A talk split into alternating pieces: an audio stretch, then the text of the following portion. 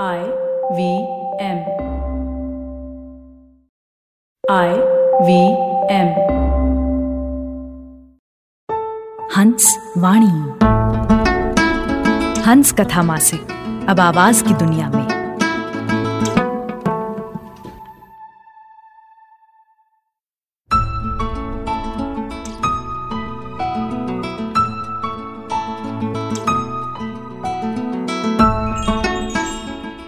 आप सुन रहे हैं हंसवाणी। पेश है जयंत डे द्वारा लिखित, आकांक्षा प्रिया द्वारा अनुवादित कहानी, मेरे लिए एक मिनट, जिसे आवाज़ दे रहे हैं जश्न कलम के कलाकार राजेश कुमार।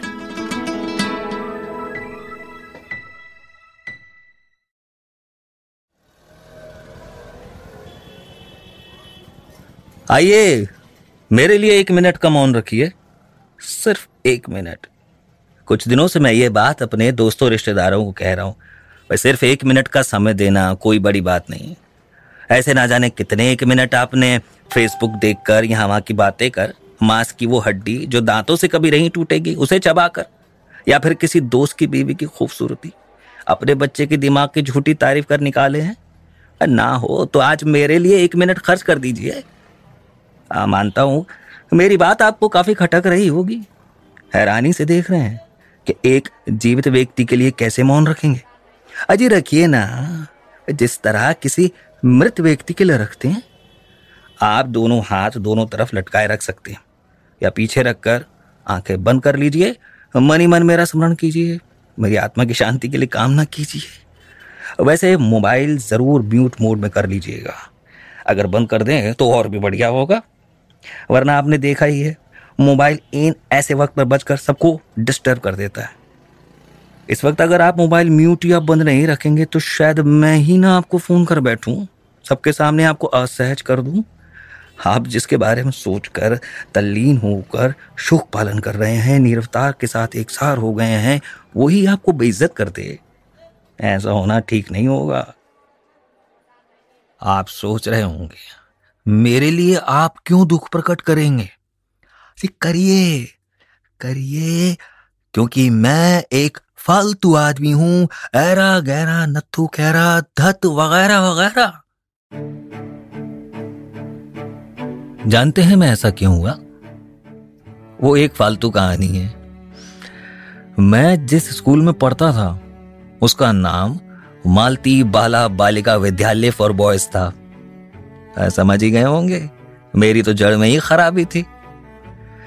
जब से मैं इस स्कूल में दाखिल हुआ, तब से पता नहीं मैं कैसा सा हो गया। वो स्कूल सिर्फ़ आठवीं कक्षा तक था। दसवीं की परीक्षा मैंने किसी और स्कूल से दी थी। उस स्कूल के सर से लेके स्टूडेंट तक सब कहते थे, ये बालिका का छात्र है, ये बालिका का छात्र है। आर्ट्स की पढ़ाई की। क्लास में लड़कों के नाम पर बस मैं और अरूप थे। अरूप कुछ दिनों में गोपा से प्रेम करने लगा, इसलिए वो आदमी बन गया और मैं कुछ नहीं हुआ। तब बीए की पढ़ाई कर रहा था। सारा दिन गोपा शोमा अनिंदिता और शकुंतला के आसपास रहता था। शकुंतला मुझे बहुत पसंद थी। ज़मीन आसमां एक कर मैं उसे प्यार करता था। और शकुंतला मुँह पाए अमित सर की क्लास के लिए बैठी रहती थी। अमित सर बांग्ला पढ़ाते थे, रविंद्र साहित्य। अमित सर की क्लास होने पर जो जहाँ होता, क्लास करने के लिए एकत्रित हो जाता था, मैं भी जाता था। अमित सर कविता पढ़ाते नहीं, बल्कि कविता से रस टपकाते थे। हा हा हा सब छात्र सारा दिन अमित सर की बातें करते रहते थे। तो शकुंतला ने मुझसे एक दिन कहा, वो अमित सर से शादी करना चाहती है।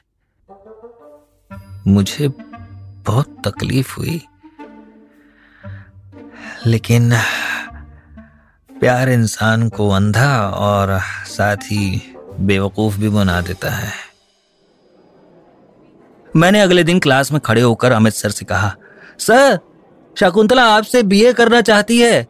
शादी को बांग्ला में बीए कहते हैं। तो सर ने कहा हम्म, पहले वो ये बीए तो कर ले फिर दूसरे बीए के बारे में सोच लेगी। सेट डाउन पूरी क्लास हो कर हंसने लगी। शकुंतला का चेहरा लाल हो गया। मैं मुँह खुले शकुंतला की ओर देख रहा था।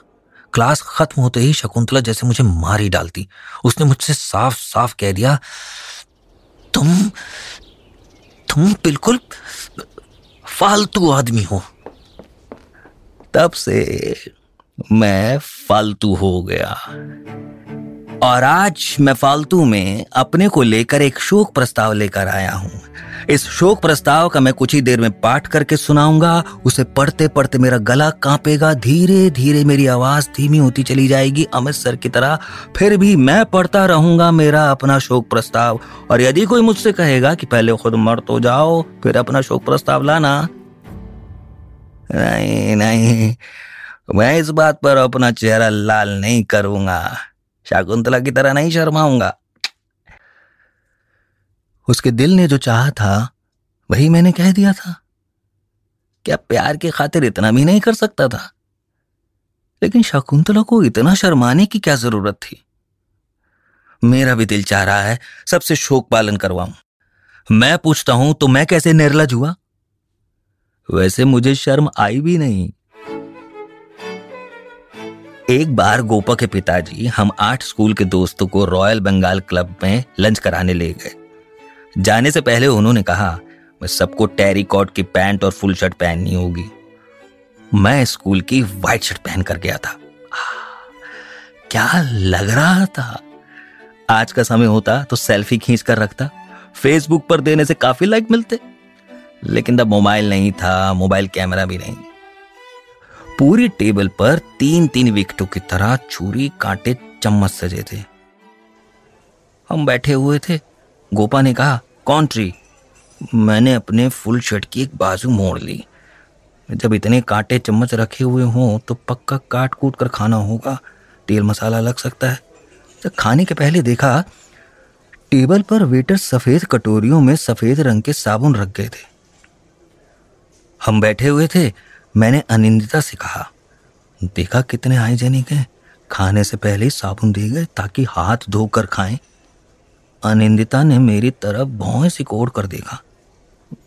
अचानक मेरे दिमाग में क्या आया, मैंने गोपा से कहा हे गोपा, देख, साबुन तो दे गए हैं, लेकिन पानी कहाँ है? गोपा ने कहा, साबुन? साबुन कहाँ है? मैंने सफ़ेद कटोरी दिखाई गोपा ने गुस्से से लाल होते हुए कहा, अरे थत वो बटर है। सब जोरों से हंसने लगे। ब्रेड आ गई। सब ब्रेड पे बटर लगाकर खाने लगे और मैंने ब्रेड में उस धत को लगाकर खाया। नहीं नहीं, मुझे शर्म नहीं आई। उसके बाद भी जीवन चलता रहा। तैरना नहीं आता था, लेकिन दीघा, पूरी, सारे समंदरों में खूब डुबकियाँ लगाई, खूब मौज मस्ती हुड़दंग किया। साइकिल चलाना नहीं आता था, लेकिन साइकिल के आगे पीछे बैठकर गली से लेकर राजपथ तक घूम चुका हूँ। हम्म। अरूप ने बड़ी मेहनत से एक सरकारी नौकरी जुटा ली थी। तो शोमा, अनिंदिता, शकुंतला जैसी लड़कियों के पिता भी शादी के लिए लाइन लगा उसके तरले करने लगे। लेकिन गोपा के पिता जैसे लोग उस लाइन में नहीं थे। गोपा ने अरूप को अंगूठा दिखा दिया था। उसका पति बड़ा डॉक्टर है, ऑस्ट्रेलिया में रहता है। वैसे अरूप भी कुछ कम नहीं। उसने भी एक बेहद सुंदर लड़की से शादी कर ली। जब बीवी के साथ निकलता है तो मुझसे बात तक नहीं करता। मैं भी नहीं देखता उनकी हाँ। सब अच्छे हैं।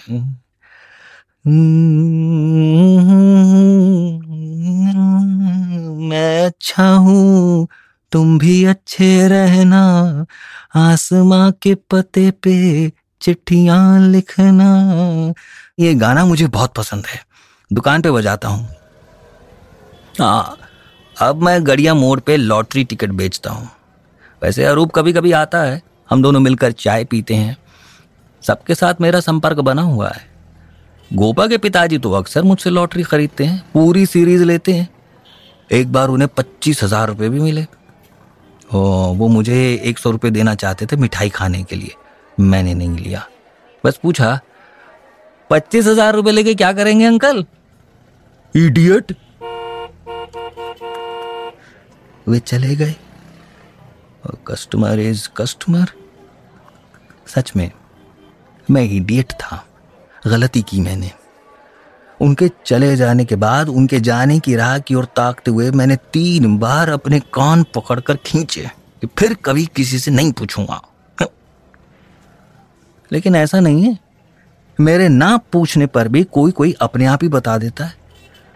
जैसे एक अधमैला बूढ़ा हर हफ़्ते एक टिकट खरीदता है। मैंने कभी उसका नाम जानने की कोशिश नहीं की। एक दिन उसके टिकट खरीदने के बाद ही वो मूसलाधार बारिश शुरू हो गई। वो मेरे दुकान से सटकर खड़ा हो गया। मैंने उसे चाय पिलाई। इधर उधर की बातें होने लगी। तभी अचानक उसने कहा अच्छा अच्छा तुम्हारे दुकान से क्या कभी किसी को एक लाख रुपए की लॉटरी लगी है? लगी है मतलब? तीन तीन बार लाख रुपए का इनाम मिला है। एक बार दस लाख रुपए का बम्पर भी मेरे इसी काउंटर से। अच्छा। मेरा तो एक लाख होने से चल जाएगा। इससे ज़्यादा नहीं चाहिए।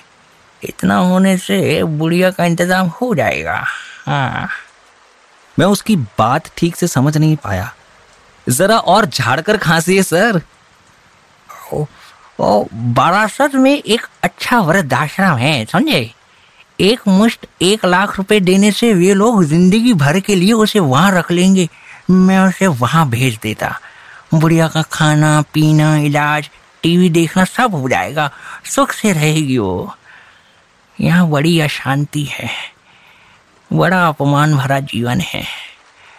बहू बेटे की गृहस्थी में नौकरानी की तरह काम करके भी उन्हें खुश नहीं रख पाती है। बीमार रहती है, बहुत सुनना पड़ता है बेचारी को। और आप आप अपनी क्या व्यवस्था करेंगे? दत्त, मेरा क्या?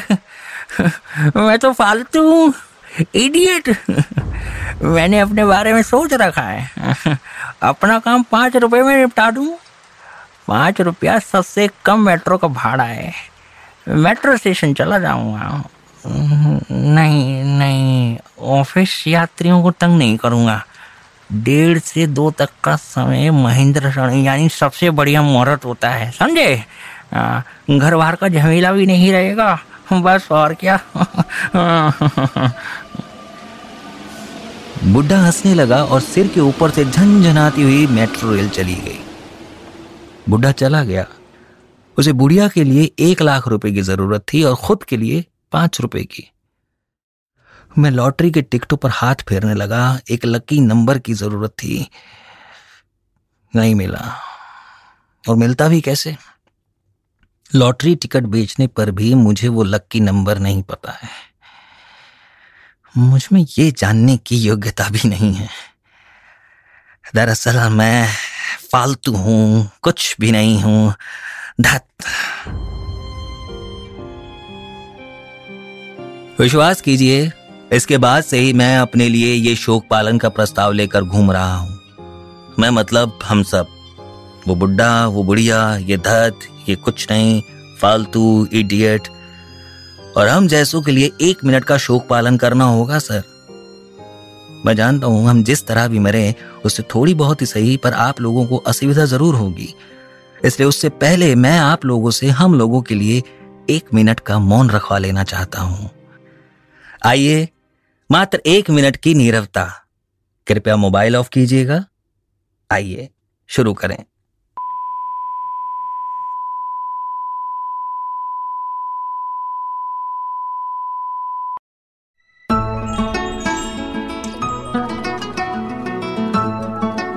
आपने सुनी जश्न कलम के कलाकार राजेश कुमार की आवाज़ में जयंत डे द्वारा लिखित आकांक्षा प्रिया द्वारा अनुवादित कहानी, मेरे लिए एक मिनट। ये कहानी हंस पत्रिका के जून 2021 अंक में प्रकाशित हुई थी। सुनिए हंस वाणी को हंस हिंदी मैगजीन डॉट इन पर या आई वी पॉडकास्ट ऐप और वेबसाइट पर या फिर अन्य पॉडकास्ट ऐप्स पर। आशा है इस नए सफ़र में हमें आपका प्यार और साथ मिलेगा।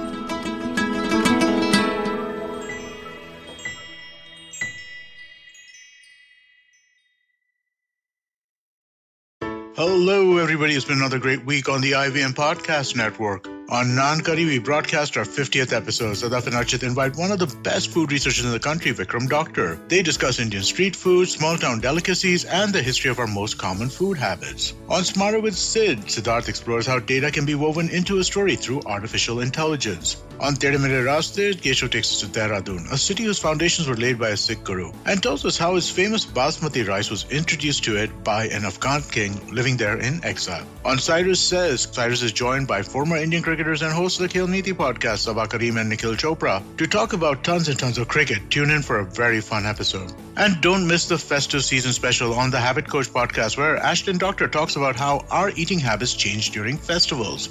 Do follow us on social media. We're IVM Podcast on Twitter, Facebook, Instagram, and LinkedIn. And remember, if you're enjoying this show or any of our other shows for that matter, please do tell a friend. And finally, we'd like to thank our sponsors on the network this week Cred, Bank of Baroda, Quarter, CoinSwitch, Kuber, Slate Coffee, Intel, Kotak Mahindra Bank, and Oxfam India. Thank you so much for making this possible.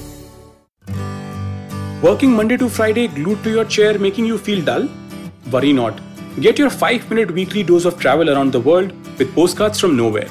Join me every Thursday as I explore the strange, obscure, and fascinating parts of the world and bring out facets of travel you may not have thought of before. You can find us on the IBM Podcast app, website, or wherever you get your podcast from.